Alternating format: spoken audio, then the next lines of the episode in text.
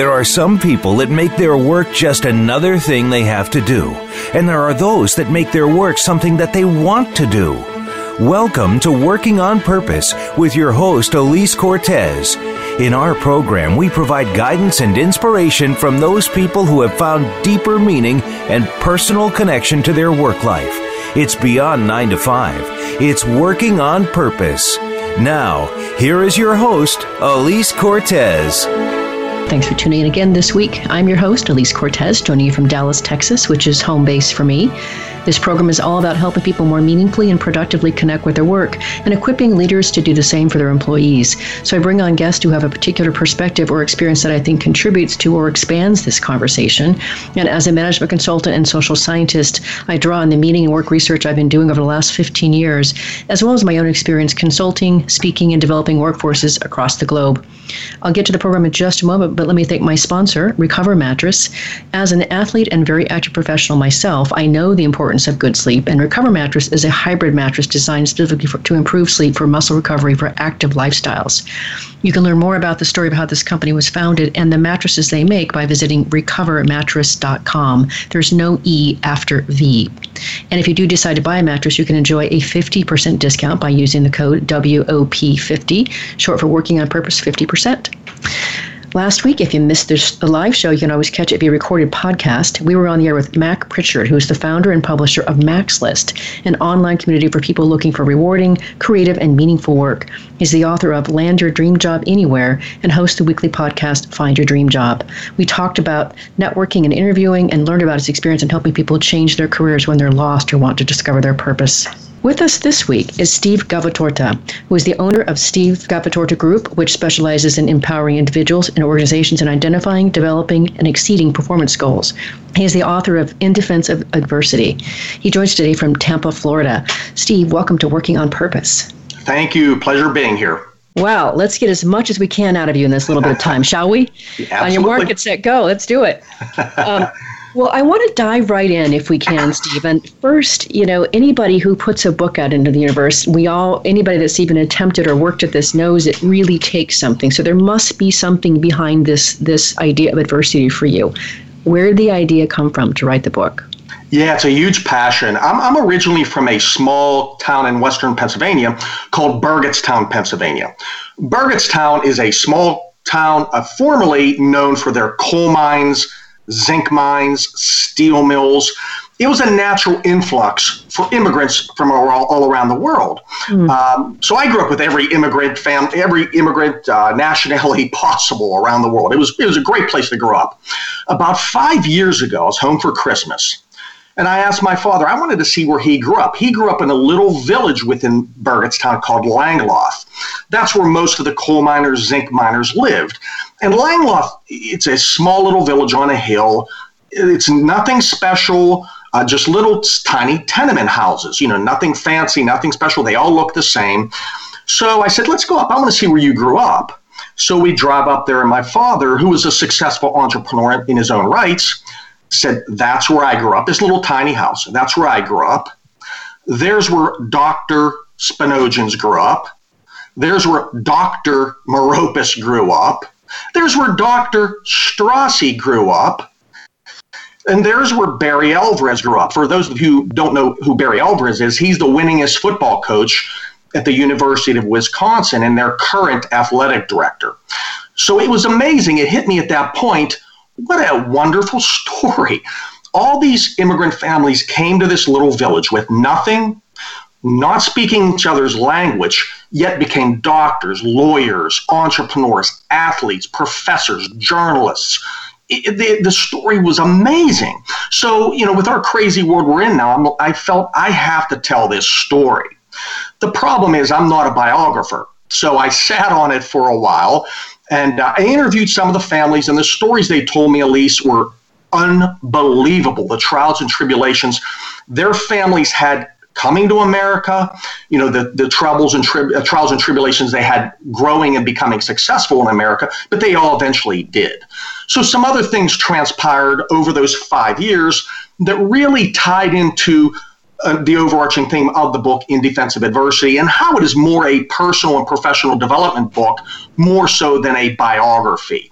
And the key finding that I think summarized summarized those people in that town and su- summarized the content or title of the book was the success or, or the, the, the success that these people had in this little town was due to the difficulties faced, the adversity they faced. They had nothing giving them. They had tough times. They they made it. They didn't have any doubt that they would make it in America. And as Barry Alvarez said, people from this area knew how to grind. They knew how to fight uh, scratch crawl to become successful. And that is kind of the origin of the book, if that makes sense. Mm, that's gorgeous, Steve. Great way to start. Thank you. Love the story. I'm inspired already. so, one of the things that struck me when I was going through your book is you, you write in the first section about how we, we benefit when we accept adversity as a way to make us better and stronger, and that we shouldn't avoid it. Of course, you know, it would be probably easier to avoid it. But say more about this stance that you take in the book. Yeah, one opening part of my book talks about accepting, acknowledging adversity. To your point, the first piece is you need to accept that adversity is going to happen in life. If you don't first accept it, you're not going to be able to face it, you're not going to overcome it, and you're not going to learn any valuable lessons from it. So I talk about accepting that adversity is part of life. And that once we accept that fact, the adversity becomes it takes a different light, if that makes sense. It looks it, it appears as an opportunity more so than something that is a difficulty that I should shy away from. The acknowledgement phase is that, that yes, adversity, accept adversity happens, but acknowledge that it's brought into our lives for a reason to make us evolve into the people we were meant to become. I read that in your book, and I love that whole notion. that just resonates with me big time. I mean, you and I both have a similar uh, job in life, and right? In that we are, right? We're developing people into into higher performers, bigger leaders who, who make more impact, et cetera. So that that whole idea really resonates with me.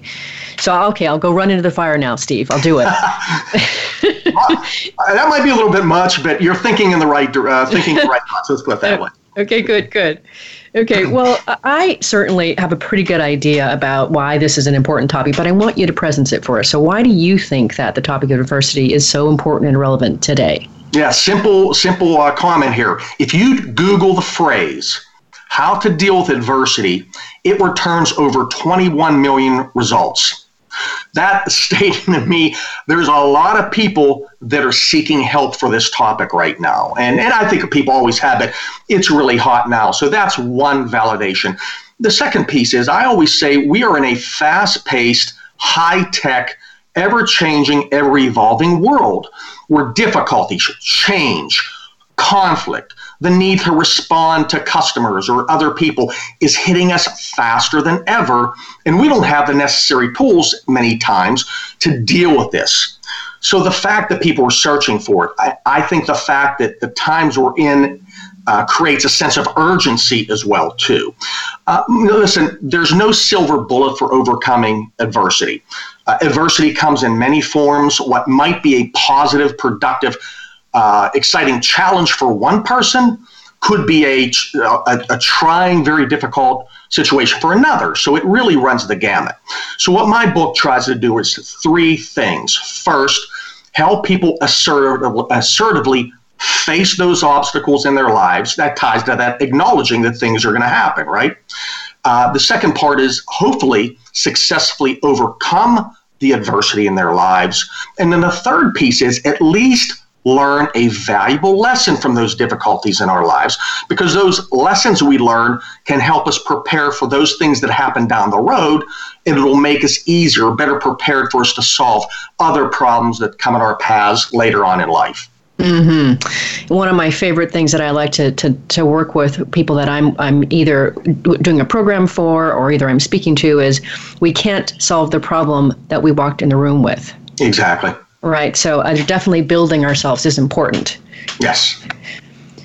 Well, I want to spend a little bit of time talking about a few uh, examples you cite in your book that I was really back to that whole notion of how adversity helps you become who you were meant to be. And, and you really struck me when you talked about how this is true in such areas as nature, mental health, history. That yeah. just really was a fascinating idea for me.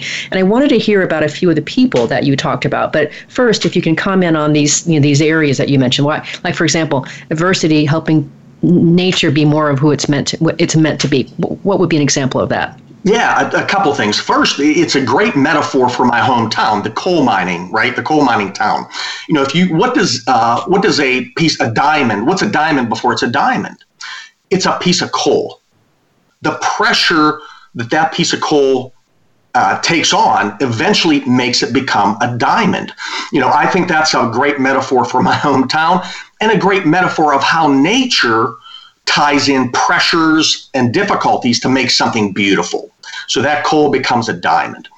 For anyone in athletics, you know, you gain more if you're a, a runner, you gain more strength and endurance when you run into the wind not with the wind. Does that make sense? Absolutely. And I'm a runner, so you bet.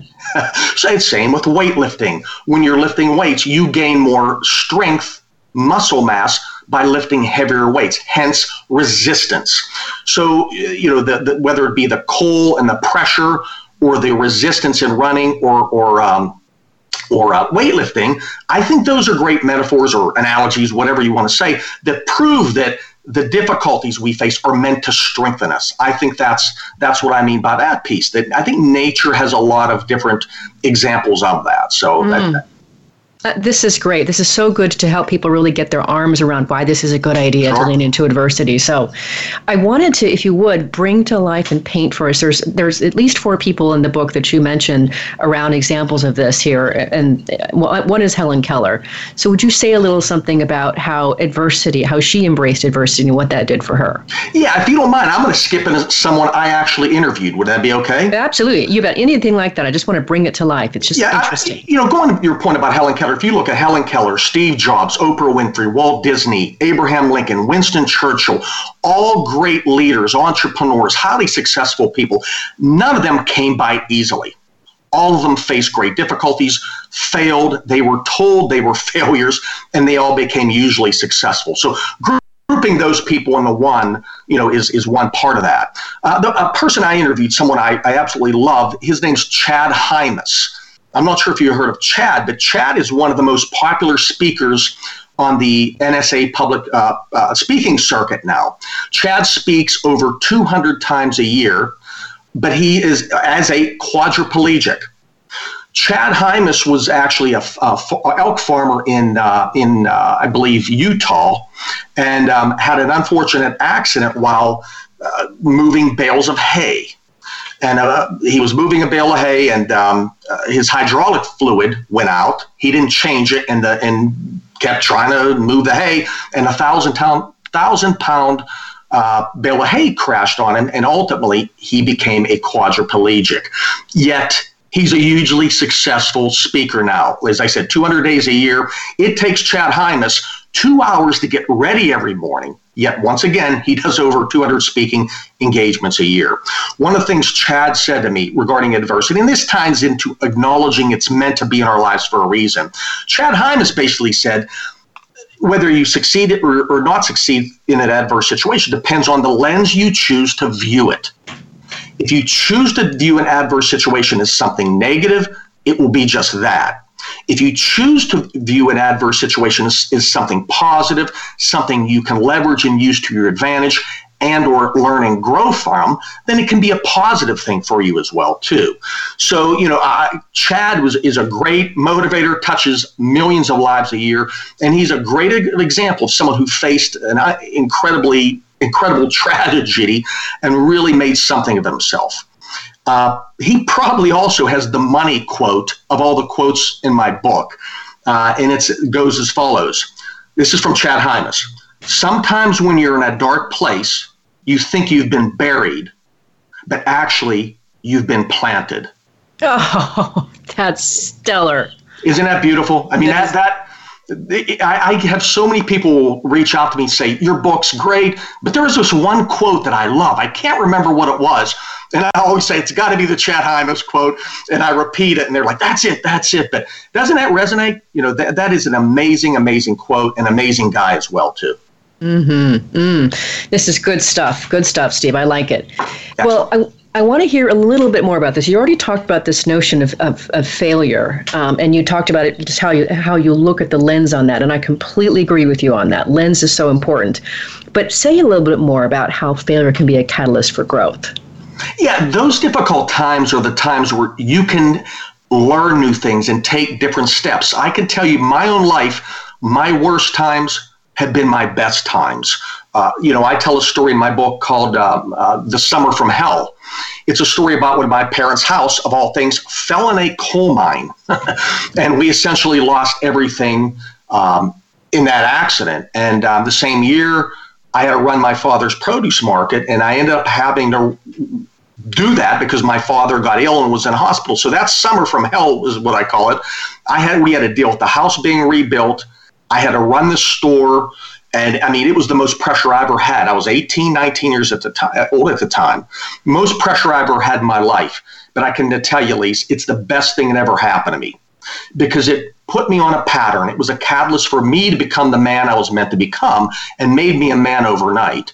So the point is, these difficult things may seem horrible at the time, but they end up being the best things for us if we learn to face it, try to overcome it, and once again, grow from it. So. I want to talk more about that because I have a little just a comment to that, but let's take a quick break first. Sure. I'm I'm Elise Cortez, your host. We've been on the air with Steve Gavatorta, who is the owner of Steve Gavatorta Group, which specializes in empowering individuals and organizations in identifying, developing, and exceeding performance goals. He's the author of In Defense of Adversity Turning Your Toughest Challenges into Your Greatest Success. He joins us today from Tampa, Florida. We'll be right back. Stay with us. Elise Cortez is a speaker and engagement and development catalyst. She designs and delivers professional development, leadership, and engagement workshops and can bring her expertise to your organization. She will help ignite meaningful development within your workforce that will increase employee engagement, performance, and retention. To learn more or to invite Elise to speak to your organization, please visit her at www.elisecortez.com. She would welcome the opportunity to help get your employees working on purpose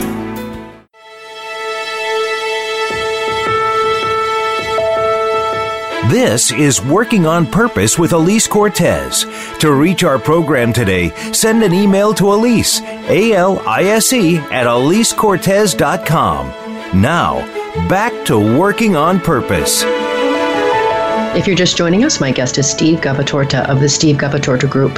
From small businesses on the move to Fortune 500 companies, Steve collaborates with organizations to build foundations, set goals, and eclipse their highest potential. He's the author of In Defense of Adversity Turning Your Toughest Challenges into Your Greatest Success. We've been talking a little bit about where this book came from and really how adversity uh, helps us grow into the beings that we can actually be. Next, I want to get more into some of the the actual mechanics of the physiological behind it. Next, to kind of un- take take the veil back a little bit if we can. Um, but before we do that, Steve, I want to go back to what we were saying before the break about this notion of how we how we can go back and look at how our failures have created us into the beings and the adversity that we that came along with that.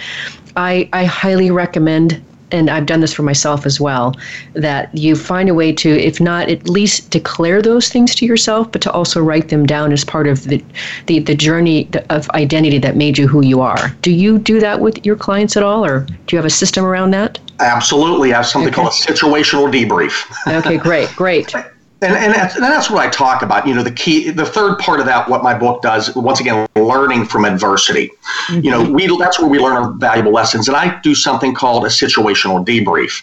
Uh, it consists of four parts. So, in, when an adverse situation happens, whether you and you can go back to times before. It doesn't have to be an immediate scenario. You can go to back back to past times, or do a situational debrief on something that just happened but it's four steps. First, you want to do is capture the situation in full, write it down, get emotionally involved in it again. What were you feeling? What were you thinking? So, capture everything you can about that situation.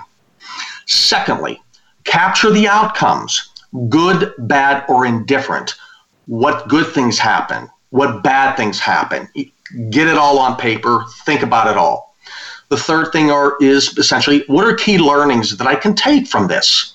You know, what did I learn? Uh, everything you can write about that. Once again, the good, bad, and or indifferent. And the last piece is based on that information.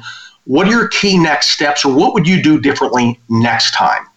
So essentially, what you're doing is starting to create a process to re either re well, essentially you are reliving that situation whether it just happened or many years ago, and you're rethinking about it in a rational state of mind, not the emotional state of mind. Sometimes when adversity strikes or in that emotional state, we can't think clearly a, a, a, situational debrief allows you to step back when you're less emotional, you're much more rational, and it allows you to create those new patterns to see things differently. And once again, understand how I could have handled a situation differently, uh, whether it be long a long time ago or recently as well too. So replay it, uh, ca- capture the situation. What are the outcomes, key learnings, and what are your next steps? And that will enable that will strengthen yourself for the other adverse situations that happen in your lives. Mm-hmm. Beautiful, Steve. Thank you very much for sharing You're with our listeners. I like to be able to give them something actionable that they can take from our conversation and put into their lives, and that was a, a beautiful gift. So thank Excellent. you. Perfect. Very good. Okay, so going back into the physiological piece of this here, Steve, I, I, have had a little bit of exposure to this, but not very much, and I know I'd like to share it with our listeners. And so, you started to talk about this a little bit earlier, but you know, when we talk about a body experiencing shock, and certainly adversity has a shock element to it, um, you know, we might actually there's something about the hormonal piece of this. So, will you say a little bit of something about what happens to us when we first get shock or adversity physiologically? Right. right. Let's go back to talking about what I call brain functionality. There's two really essential, uh, important parts of our brain: the limbic system and the cerebral cortex just to give people a little bit of background on both. The limbic system is our emotional brain.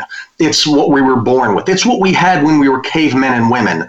Uh, it's our emotional response to adverse situations. So, year many moons ago, when we were cavemen and women, a lion roared, and we went and found cover. It was our that emotional reaction to that adverse situation.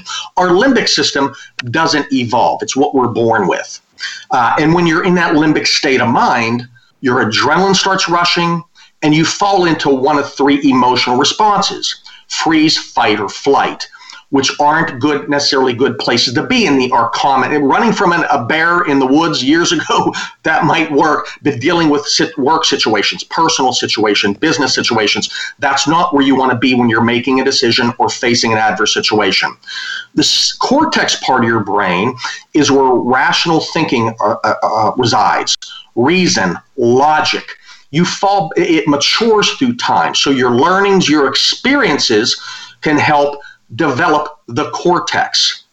That's where you want to be when adversity strikes, in that rational state of mind. You fall back on lessons learned. You fall back, you know you have options, so you do not have to fall into that limbic state. Does that make sense? Yeah, but of course, the magical question is how do you override that going right. to the limbic state? Right, several parts here. Uh, I learned this from one of my kickboxing coaches. His name's Eric Parker, a quite an extraordinary guy. He was a former mili- was a former Marine. He was a SWAT team leader in the Indianapolis Police Force, and he was a certified tactical instructor and canine handler for the Indianapolis Police Force, their SWAT team.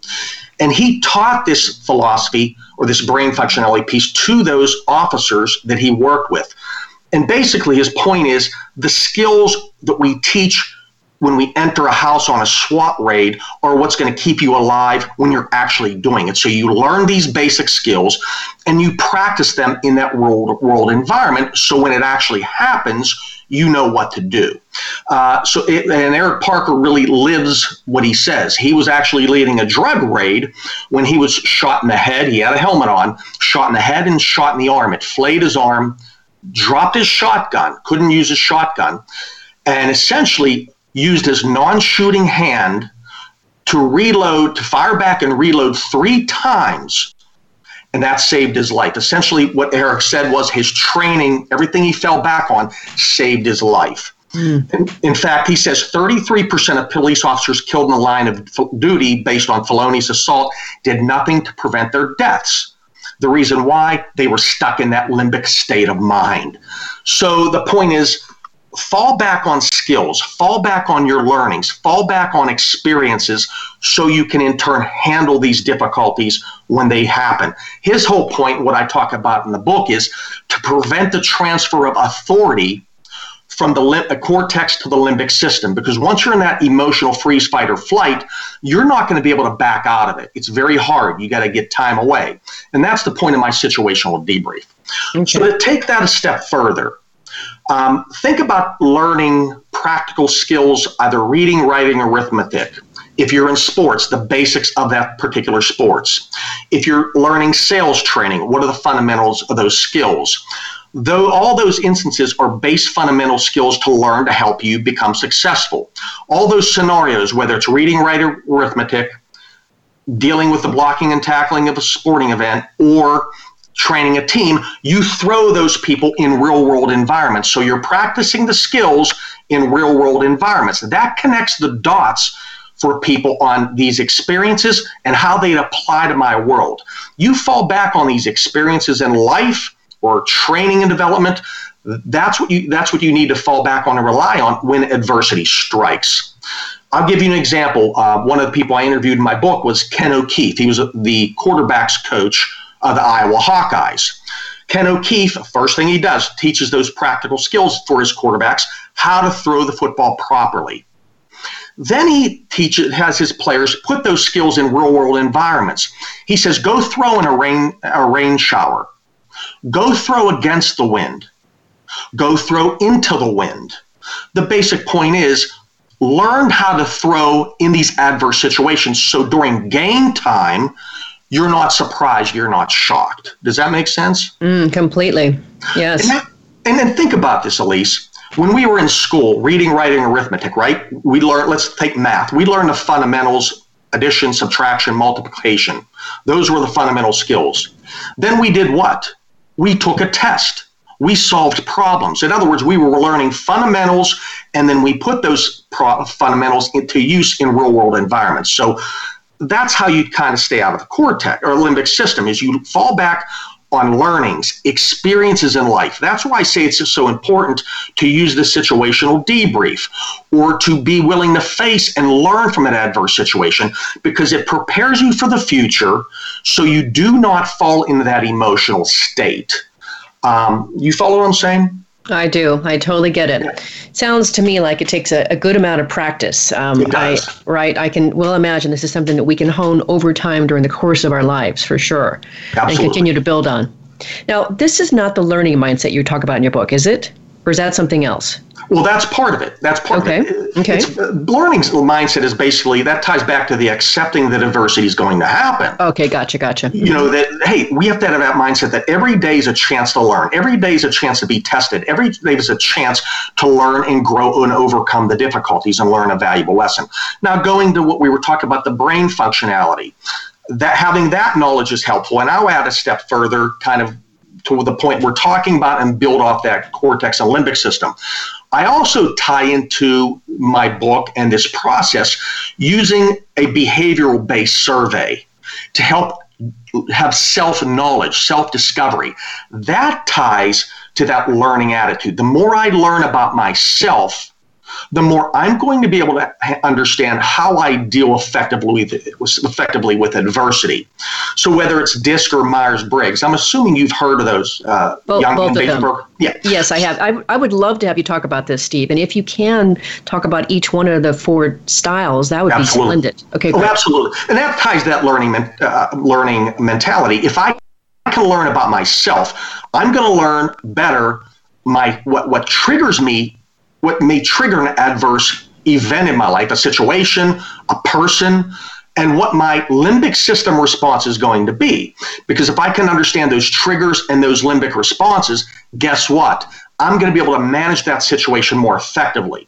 I'm going to be able to avoid transferring authority from the cortex to the limbic system. So I use the DISC behavioral survey to help people understand themselves, and I tie that to that um, to that uh, the uh, understanding the, the, limbic response, the triggers and, and uh, responses. So, what might trigger a so people who may not know what DISC is, let's talk that.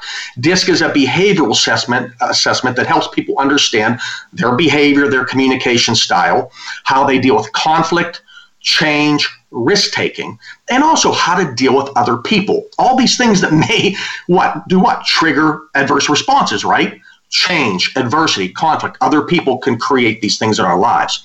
So by understanding your style, you're going to be able to understand how to better deal with these things. So as example, the four styles regarding the DISC behavioral survey, that DISC is an acronym for the four behavior styles.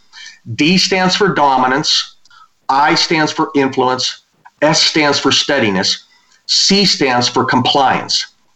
I talk about the book. If you can under, understand your DISC style, you'll know those triggers are going to push you and what that response is going to be. So, a trigger for a dominant style might be losing control of a situation, not being able to change fast enough. And their limbic response is essentially going to be fight. Just to summarize it, D's are fighters, I's are flighters, uh, S's are freezers and C's are freezers or fighters. And mind you, people are not necessarily D or I or S or C. They're typically blends of various styles. So that emotional response of freeze, fight, or flight can differ with each person. I'm a, I'm a high SD blend. So when adversity strikes, I will typically freeze up, then I'll fight so the, the, the SD are in play when adversity strikes for me. So I now know what things may trigger me and what my limbic response is going to be so I can be better prepared to deal with it, to, to understand that trigger and know it's what's going to do to me and recognize when I'm going to fall, what that limbic response looks like, and when I'm falling into that, if that makes sense. That was incredibly helpful, very Excellent. helpful to me. Excellent. Yes. Um, and on that note, let's take our, our last break here really quick here, Steve. Hang on. I'm Elise Cortez, your host. We've been on the air with Steve Gavatorta, who is the owner of Steve Gavatorta Group, which specializes in empowering individuals and organizations in identifying, developing, and exceeding performance goals. He is the author of In Defense of Adversity Turning Your Toughest Challenges into Your Greatest Success. He joins us today from Tampa, Florida. We've been talking a bit about more of the, the insides of his book here. After the break, we'll continue the conversation. Stay with us. We'll be right back. Elise Cortez is a speaker and engagement and development catalyst. She designs and delivers professional development, leadership, and engagement workshops and can bring her expertise to your organization. She will help ignite meaningful development within your workforce that will increase employee engagement, performance, and retention. To learn more or to invite Elise to speak to your organization, please visit her at www.elisecortez.com. She would welcome the opportunity to help get your employees working on purpose.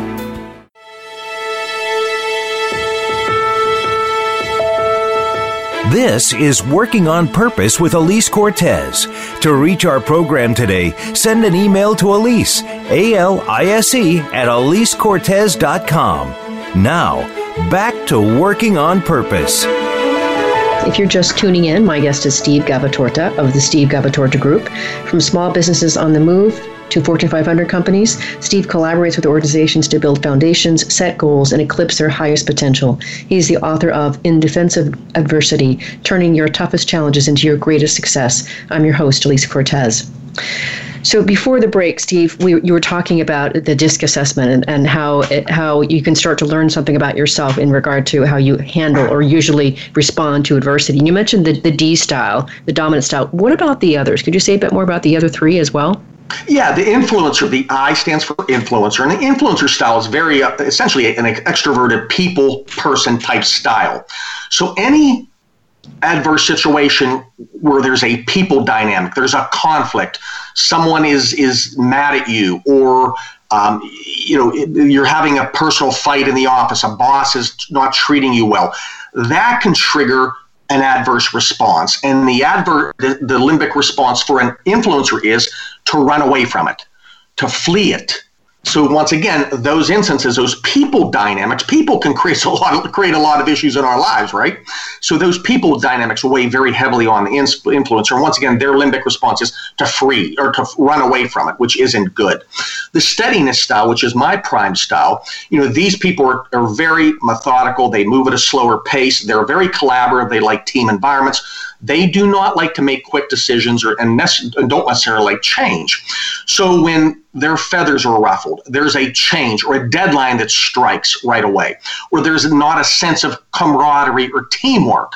Those things can be adverse triggers that can set the steadiness style into that um, limbic response. And for them, once again, it is to freeze. So they freeze up and tense up. That is my limbic response. Those are things that trigger me and my limbic response. Once again, I've learned that and it's helped me self manage. And then lastly, the C, C stands for compliant. The compliant people are even less risk averse. They do not like change even more than the S. Um, they're typical number crunchers. They want to do the right thing. They do not like being pressed for time or being pushed on deadlines and things of that nature. They don't like change at all. So when they're put in a situation where they have quick change, they have to make a fast decision, or they're pu- pushed hard for a deadline, those things can create adverse situation, adverse triggers, and their response is either to freeze, shut down via analysis paralysis, or fight back as well too. So once again, each of these styles have their respective triggers and their limbic responses. The whole key is if I if I'm taking that learning that mindset, that learning mentality, and understanding myself my style, I'm going to be able to better manage that dynamic and once again prevent the transfer of authority from the cortex to the limbic system and in turn handle that ad- adverse situation in a productive, positive manner. That was incredibly useful, and I got just some fantastic insight into a friend of mine, and now I better understand why she responds the way that she does in certain situations. Thank you very much. you're welcome. You're welcome. okay. All right. Well, the next thing I wanted to cover here, I, I, think you did such a beautiful job when you helped us talk about, you know, how can we process our some of the adversity that we deal with, your system that you mentioned. Um, could you talk about the key foundational principles that underlie your book? Yeah, there are four four base principles, but this is not a fluff book. This is fact based. It has a lot of insights from highly successful people. It's scientific. Uh, it's really uh, it's it's not a fluff book. There's really four foundational pieces. We've talked about several already, but I'll review them again. The four foundational elements to how this book was formulated and, and provides the backbone for it. The first being I interviewed over 60 highly successful people, either interviewed them directly or served that, surveyed them. Essentially, I asked them five questions about adversity. What did they learn from it? How do they face it? How do they prepare for it? Who influences them, any daily habits and hobbies they have to prepare them for you know adverse situations down the road. These successful people consisted of entrepreneurs, businessmen and women, leaders, uh, athletes, professional, amateur. Uh, college athletes and coaches as well too. I interviewed some heavy hitting folks, um, and the responses I got, Elise, was more than I bargained for. I have over 300 uh, insightful pieces from these people. I was shocked at how awesome it was. It really warmed my heart. So I couldn't put all that in my book. That is a foundational part of my book, how these people dealt with adversity. So what I basically did, I try to get everyone involved at least once in my book. So you'll understand how various people deal with these difficult situations, once again, as experts. Um, in fact, I had so much information. Uh, I have something on my website called the Sage Insights uh, recap, and people can go on my website and download that for free, and it can actually see all the insights that I collected from these 60 highly successful people. And I do a YouTube site as well too, where I review these tips every day, one person at a time, so people can actually hear this in these this wisdom. And I call it once again sage insights. So that's the first foundational piece. The second foundational piece is brain functionality. What we talked about already, the limbic system and cortex uh, piece. And then the third piece is a behavioral assessment. DISC or any Jungian based assessment is a is the third foundational element, and the last uh, foundational element is essentially my uh, my experience as a coach, leader, manager, business owner prior to owning my business, which I've done for 15 years, I spent 21 years in corporate America across various roles, uh, roles and responsibilities. I've faced and seen many different things. So the fourth foundational piece is essentially my background and experience as a business owner and in corporate America. Got it. That's fantastic. I really appreciate the research, Steve. I also am a researcher. I also found it to be a privilege and a delight and an inspiration to, to do that research. So I can really appreciate it. And I also know how much work it is. So hats oh, off. Yeah, thank you, thank you. I just need to write my book. That's all. well, I, read read those insights, and you'll you'll be inspired on those down times. You'll definitely be inspired. So I I think it's important to consume inspiration daily. I recommend it. That's part of the reason that I host the show. So happy that you, you've shared that with our listeners. And that's Absolutely. great. Can I throw a question back to you? Yeah. Do you like writing? Is that a, is that something easy for you, or is that something that is is tough for you? I do like writing, and I have. Um, I'm, I'm kind of a geek in some ways, Steve. I, I like I like thinking, I like research, and I like writing. Um, however, um, certainly, it, I find that I'm not as it, doesn't come as easily to me as it used to when I was yeah. in school. Yeah. How's that for an answer? Yeah, same, same, same, almost the same here. I just don't like it as much as you do. where, where, I was going with this for you and myself, I, I look at writing a book as a way of testing myself and helping myself become stronger and putting myself in an uncomfortable environment to grow. You follow what I'm saying? I do, and I like that. And and that's you know I, I talk a lot about you know some things daily habits, and we can get into that later. But one of them is you know I call testing yourself and that's throwing yourself in uncomfortable environments. I don't like writing, and I don't necessarily like writing a book. And I knew going into this is my second book that it was going to be a difficult experience. At the same time, I was dealing with hurricane. That was a Hurricane Irma. Um, uh, there was a main water main break above me in my uh, condominium, and uh, my best friend uh, almost died from a heart attack. So while I was writing the book, many things, adverse things happened as well too. So the whole process was a test for me. It was an opportunity to help me do something out of my box and grow from it. And that's what I recommend people do as well too to prepare them down the road. Do something that tests you, that stretches you. If you want to become a public, if you're afraid of becoming uh, speaking in front of an audience, whether you want to be a public speaker or you just have to do it in your job, go take a class stretch yourself, put yourself in that environment, and that's going to enable you to grow and become able stop worrying about things and enable you to better over overcome and face things those obstacles in your life as well too. So i wanted to just parlay off that and a little bit as well too because you know it's relevant to helping keeping that to your point that what you talked about earlier on my book that learning mindset. So Hmm. Well, to that point, you're reminding me, Steve. I'm soon going to go on vacation to uh, Sydney, Australia, and Auckland, New Zealand, and um, I have two coaches that I work with because I think if you're you're up to something in life, you need help to get there. And Absolutely. I, I need two, two, two coaches. And one of my coaches said, "Well, there's one thing you have to do if you're going to go to Sydney. You got to do the bridge walk." I, I am pretty afraid of heights, Steve. Yeah, pretty yeah. pretty afraid of heights. Likewise. And I'm I'm committed to doing this. Now, when I, I lived in Brazil years ago and I tried to get over my fear of heights by by hang gliding. Yeah. I thought thought if I could run and jump off a cliff, you know, that I could maybe get over my fear of heights, which seemed to work really well until the second time I did it and we crashed on the beach. But anyway, I'm still working at this. I, I'm going to embrace this. So thank you. Well, I have yet. Well, I have yet to let the tarantula walk on me. So I'm, there's still things I haven't done as well either. I want to say. I want to say one other thing. You know, I talk in my book. You know, daily habits you can do to strengthen yourself for adversity. I talked about one. We just been have been talking about the testing yourself. I want to commend you because you do another one of my recommendations. The, the another one is called supporting yourself. Using a coach, finding a mentor, you know, someone you can bounce ideas off when difficulties strike or bounce an idea off. So those are daily habits I recommend for people, you know, supporting yourself through a mentor, a coach, family member, someone you can lean on, a trusted person. That's going to help you become stronger during those adverse situations instead of doing something alone or, in, or, or, you have someone to fall back on and, and, and rely on. And once again, that testing yourself, stretching yourself. These two things are part of the four daily um, habits I recommend that can help strengthen people and prepare people for those adverse situations that lie you know, down the road. Mm, thank you for that. I, I appreciate the idea of putting in daily habits. Another nice a nice takeaway for our listeners too. So nice gift. Thank you, Steve. Excellent. We're getting close to running out of time, so a couple more questions I want to get out of you yes. if I can, just real quick. So, you know, when you were interviewing these various people here, um, one of the things you asked them is, as how have you leveraged adversity to your advantage? What have you gained or learned that you wouldn't have if you if you'd given up? Um, what are some of the things that people said to that question?